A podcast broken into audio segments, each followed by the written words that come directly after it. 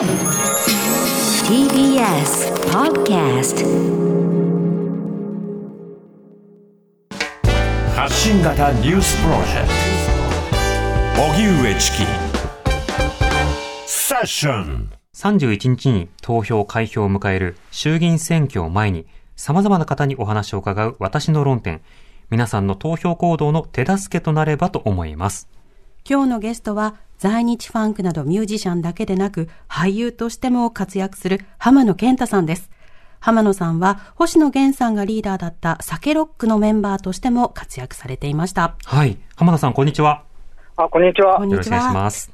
ろしくお願いします。お願いいたします。えはい。本当にご無沙汰ですよね。そう、卓えー嬉しい球、です卓球トップやってた以5来ですよ。という番組で卓球をしましたよね、浜浜田さんと健さん が。卓球してましー チキさんの体を動かせたん、そうですね動。かさせたんですね。うんうん。その時に確か連絡先交換して、あの、はいしばしばいろんなやりとりをしてますね。僕もなんかこう、ふつふつと溜まった時に、はいな。んか、チキさんにちょっと相談したりとか、うん。ありがとうございます。なんす迷惑じゃないですか。いや、迷惑じゃないです。あの、とても嬉しいですし、今日は、そのふつふつとしたものの一端でもですね、一緒にこう、はい話し合って何かの助けになればと思うんですが、そもそも、いつ頃から政治とか選挙というものを意識するようになったんですか？えっと、僕、昔ですね、それこそ酒ロックやってた2005年とか、あの、小泉、小泉政権が終わるぐらいの時に、レーベルの、音楽レーベルの、まあ、スタッフさんっていうか、まあ、先輩みたいな人から、浜県どこ投票するのみたいなの言われて、うんうん。いや、なんか、小泉さんとかいい人そうだし、竹中さんとかもね、みんななんかすごい一生懸命頑張ってるし、そこに入れるんでいいんじゃないかなと思ってますけど、たらすごいその先輩に、じゃあそれはお前間違ってるよって諭さされて、うん。はい、なんかそれが衝撃だったんですよね。なんか全然何も、はい、なんか本当に顔で判断してたんですけど、うんうん なんか、やっぱり、その、郵政民営化の、その、一歩に絞るみたいなことが、あ、なんか僕はすごい分かりやすくて斬新だな、みたいな、っはい。て思ってたんですけど、うんやっぱ先輩に言わせるとそこら辺がいけないっていうことを、うん。それによる弊害がすごいいっぱいあるっていうことをすごい、とくとくと解かれた、えーっていう記憶ですね。うん。はい確かに。でも話し合える場があるって大事ですよね。そうなんですよ。はい。なんか、それが割とこう、刺激だったというか、ななんていうのかな。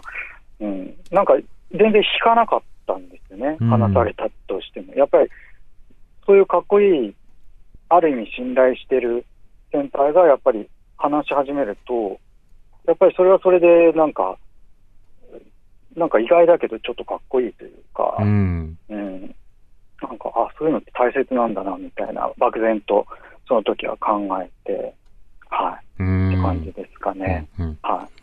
その後もまあいろんな選挙があって、いろんな政治もありましたけれども、はいここ最近の政治や選挙で特に注目をしている論点というのはいかがですか？やっぱり、うん、僕は、うん、そうですね、論点になってんのかどうかわかんないですけど、その学術会議問題はちょっと、やっぱり与党的にはなかったことにしようとしてますけど、はい。うん、なんか、えーそこはこう、全然論点化、与党の人たちは論点化してくれないけど、はい。あの、自分的にはすごい根に持っているというか、うんうん。はい。そう、あので、すね。はい浜。野さんからね、学術会議の時に LINE いただきましたよね。そうですね。うん。すいません。ええあそうの、すよね。すごくあの、僕も勉強になったというか、あの、いろんなことを考える、整理するきっかけになりました。あ、本当ですか？うん。あの、嬉しいですね。はい改めてそれがどういった論点なのかということを、いろんな人たちとこう、わかる言葉で伝えていくってどうすればいいんだろうということを考えさせそうられたんですよ。なんですよね。そう、あ、あの時になんかいろいろ、あの、こうすればとか、ああすればとか提案してくれたじゃないですか。はい木さんが。そうで、俺もちょっとなんか、曲を作ったりとかして、うん。うん。あとはその話をあの別のミュージシャンに持ってったりとか、一応動いたんですね。今完全に頓挫しちゃってるんですけど、はい。はい。その時やったんですけど、やっぱりその整理が難しくて、自分とか自分もその、なんかレジュメみたいな感じにして、うん打ち込んでメンバーに説明したりとかしたんですけど、なんかその、とあるラッパーさんには、はい。なんかこう、自分たち、表現の自由とか、その学問の自由とか言うけど、自分たちはあんまりこう、その自由じゃないっていうのを感じてないとか、うん。あとは、むしろなんか、そんなところでも知らねえよみたいな感じでぶっ壊していくっていうのが、こう、かっこいいやり方だから、はあ。なんかその制度とかの外側を、うんここは悪いっていうふうに、なんかこう、そこを変えてっていうのかな、彼にとってはこう、うん、社会をもっと優しくしていこうみたいなノリに僕が聞こえたのかもしれないですけど、うん。なんだろうな、そういうことじゃなくて、もっとぶつかって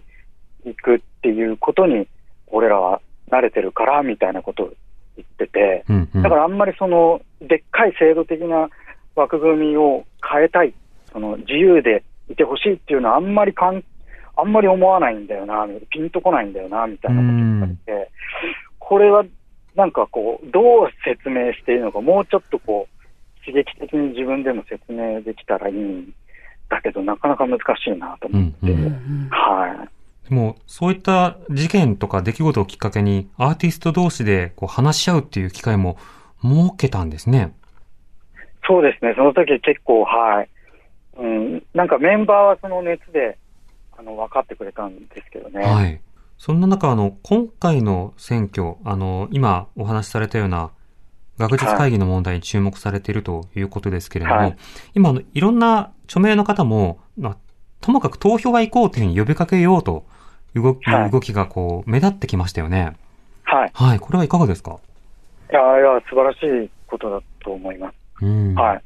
なんか、チキさんも言ってますけど、言ってましたけど、あの、はい集まって団体になるっていうことが大事なんじゃないかって、こう、い言っていただいて、うん。メールで、そう、なんか、まあ、僕は一人でもう許せなくて、こう、ツイッターとかで、あの、なんか、いろんな政治的な、こう、ツイートとかをするようになったんですけど、はい。ああやってこう、俳優さんたちがそれぞれこう、つながって、うんうん。この団体でこういうメッセージを言おうっていうのは、やっぱり、ああ、すごい、あなんだろう、強烈なメッセージが、うんうん力があるなっていうふうに思いましたね。うんはい。あ、こういう、チさんが言ってたことってこれだったんだと思って、うんうん。はあ、あの、なんていうんですかね、もうちょっと踏み込んだことは、やっぱり今の状態では言えないと思いますけど、はい。あの、それでも、その投票に行こうってことだけでも、あの、彼らがああやって団体で、あの、メッセージを発したっていうことはすごいなと、あの、まあ、やられたなとか、うん。なんか、俺も参加したかったな、みたいな。今からでもできるんじゃないですかあの、いいや、あの、ハッシュタグつけて、あの、セルフで撮って、乗っかって、はで、いやそれが他の人がまたやってとかダメなんですかね？勝手に撮ってね。俺もやりますみたいな。ああ、ちょっと、古舘さんもあの参加したいみたいなことうん言ってたんで。うん。アンサーを返すみたいな。うんうんうん。でも、でも僕、あの、なんかツイッターで野党に入れるみたいなことを宣言しちゃったんで、ああ、なるほどね。なるほど、なるほど。あなんかちょっとやってみたんですよね。うんこの、あの、なかなかこう、選挙活動を促すみたいな。あの、僕は啓発してます。あとは皆さんで判断してくださいみたいのも、なんかちょっと、こう、歯がゆいところがあったんで、うあ。ん。なんか自分は今回ちょっと表明してみようと思って、あまりにちょっと、あの、行政だったり、政権だったりが、ちょっと僕にとっては腐敗しているように見えるので、うんこれはこう、なんかこう、政権選択というよりはもう、本当にこう、ちょっと表明してみたんですよね、今う回は。ん。はいなる。ほど。政権選択選挙というよりはもう、鉄追行使の選挙だみたいな。位置づけになるわけですね。まあそこまであれですけど、はい。なんかこう、なんかちょっと歯がゆい感じがしたので、うん。はい。言いませんけど、みたいな感じは。ええはい。はい。でも、ええ何かそういうふうに表明があると、参考にはなりますよね。そうですね。はい。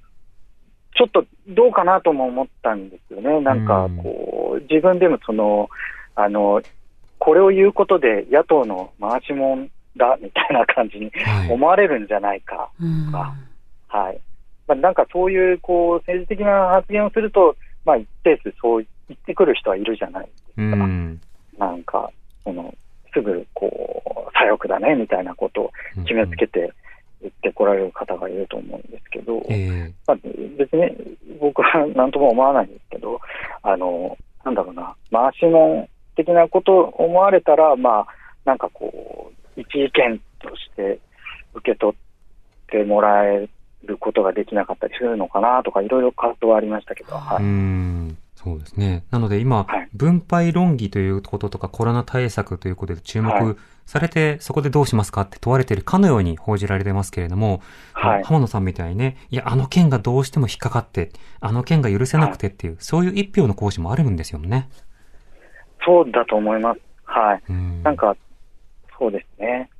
うん、本当に今一票って言われてすごく なんか、あ、そうだ、一票だった俺って思いましたけど、なんか、でもそうですね。だからその、やっぱり岸田さんになったことですごい、なんかいろんな論点がどんどん薄まっていく気がするんですけど、うんやっぱりその、改ざんだったり、その、説明不足だったり、その、あの、なんだろう、記者会見のそのさら問いがなかったりとか、なんか、はいそういうあい、なんていうんですかね、本当に説明責任を負わないうん態度だったりとか、そういうなんか腐敗した状態っていうのを、一回やっぱり洗いざらい、なんか見つめ直してほしいっていうのが僕はあるので、うん。はい。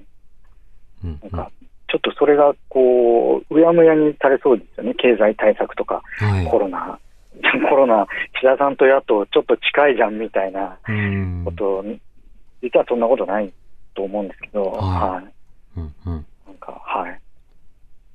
こうやって自分はこういうふうに投票するんだという姿が見えることで、今、ううんん。いろんな方のね、その、投票に向けてのいやー考え整理されると思います？浜野さんのお話伺ってて、もうはい、リアルに当事者なんだなって思いました。うん。補助金の話から全部今私も思い出してきましたけど、あの映画にお金出さないとか、はい。そうです、そう。なってくるはいと、はいやっぱりはい、なんか、出演してらっしゃる浜野さん、作ってらっしゃる側として、あと表現してる側として、そこがダイレクトにうん、なんか狭められるっていう感覚を覚えたんだなっていうのを、今日お話伺ってすごいリアルに分かりました。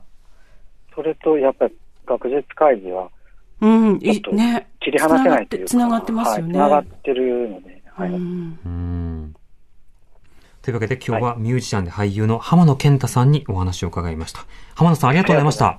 あ、ありがとうございますあ。りがとうございました。はい。はい。というわけで、浜野さんのお話聞いていただきました。これあの、収録はあの、先日行って、うん。で、それを今日放送したとはい。いうことになるんですけれども、でもあの、こうやってね、その自分はこう思うと、うん。でこの論点も気になってると、うん。で、自分の場合はもう野党に入れますっていうのことも、あの、浜野さんはツイートで、あの、宣言されたりしているわけですけれども、あの、そういったその踏み込んだ議論をするっていうのも、すごく重要になると思うんです。よ。うん。え、違うの？じゃあ、どの点でどの党に入れるの？って、まあ、確かにリアルでその政党名をこう明らかにし合うものが、強制的だったり、同調圧力になったりすると、中の日常のね、様々な不利益になったりとかっていうことはあるだろうから、うんうん。それは個々人の判断とは思うんです。うんうんでも、例えば、著名人はそんなこと言っちゃいけない、みたいなことっていうのも、やっぱりその、あってはならない風潮だとも思うんですよね。よねそれを行使する自由だってあるじゃないかと。うんあと、浜田さんの話の中で印象的なのが、その、いや、ここに入れますとか、これ大事だと思いますみたいなことを言うと、その党の回し物ですか、うんっていうことを言われたりするわけですね。で、このことを言う人って、大体回し物じゃないって分かった上で揶揄するじゃないですか。うん相手の立場にレッテルを貼るために。はいで、回し物じゃないですけれども、じゃあ、あなたはどこの党の回し物なんですか？っていう、多分その方は、いや、自分は、自分は回し物じゃないって、うんこう言うと思うんですよ。うんうんでも、その、どの立場に立つのか、どの立場に立ったらアウトかセーフなのかではなくて、なるほど、じゃあこれ反対なんですね。じゃあなんで反対なんですか、うんうんこれ賛成なんですね。なんで賛成なんですか？っていうことを、論点をこう詰めていくことが重要になるじゃないですか。はい、そう思います。うん、学術会議とか、まあ、桜、森、家計とかでもいいんですけど、いつまでやってるんですかっていうものに対しては、終わったんですかっていう会社も、これまたいいんだけど、でもじゃあ、あれは結局合法だったんですかとか、うんあの例えば、あの、えー今回の学術会議のね、はい任命拒否とか、六あとこれを機に改革をしたいみたいなことを、す菅さんが前言ってたけれども、何もやってないじゃないですかと。うん口実だけじゃないですかと。うん後から何かやってるだけじゃないですかと。しかもあれ、あれを何とかしたくて学術会議の任命拒否したんだみたいなことを言ってますけど、赤旗がスクープするまで何も言ってなかったじゃないですかと、いうようなことをこう確認していくということも、すごく大事になりますよね。ね大事なのはやっぱり論点なんです。はその論点の、そのどの立場に立つから嫌いだ好きだとか、あいつはこうだっていう前に、なぜその論点の立場をこう取るのが正しいと思うのか、間違いだと思うのかというところを詰めていかなきゃいけない。なぜなら、人は間違えるから。うん。僕も含めて人を間違えるから、こういう立場だったけど、あ、違ったんだね。じゃあそっち側につくわっていうふうに、態度を人を変えていいんですよ。で、態度を変えながらより正解とかよりマシなものをこう探っていくっていうことになるんですけど、回し物かって言ったら、もうなんかポジションだけでもうどっちかが正解がおのずと決まってるかのようになるじゃないですか。なんかそういったようなその議論って結構不毛になってしまいますよね。だから本当に今日浜野さんのストレートな、ね、投票への意欲と、はい。えー意思と背景みたいなことを伺えて、とても参考になりました。皆さんもぜひ参考にしてください。荻上チキ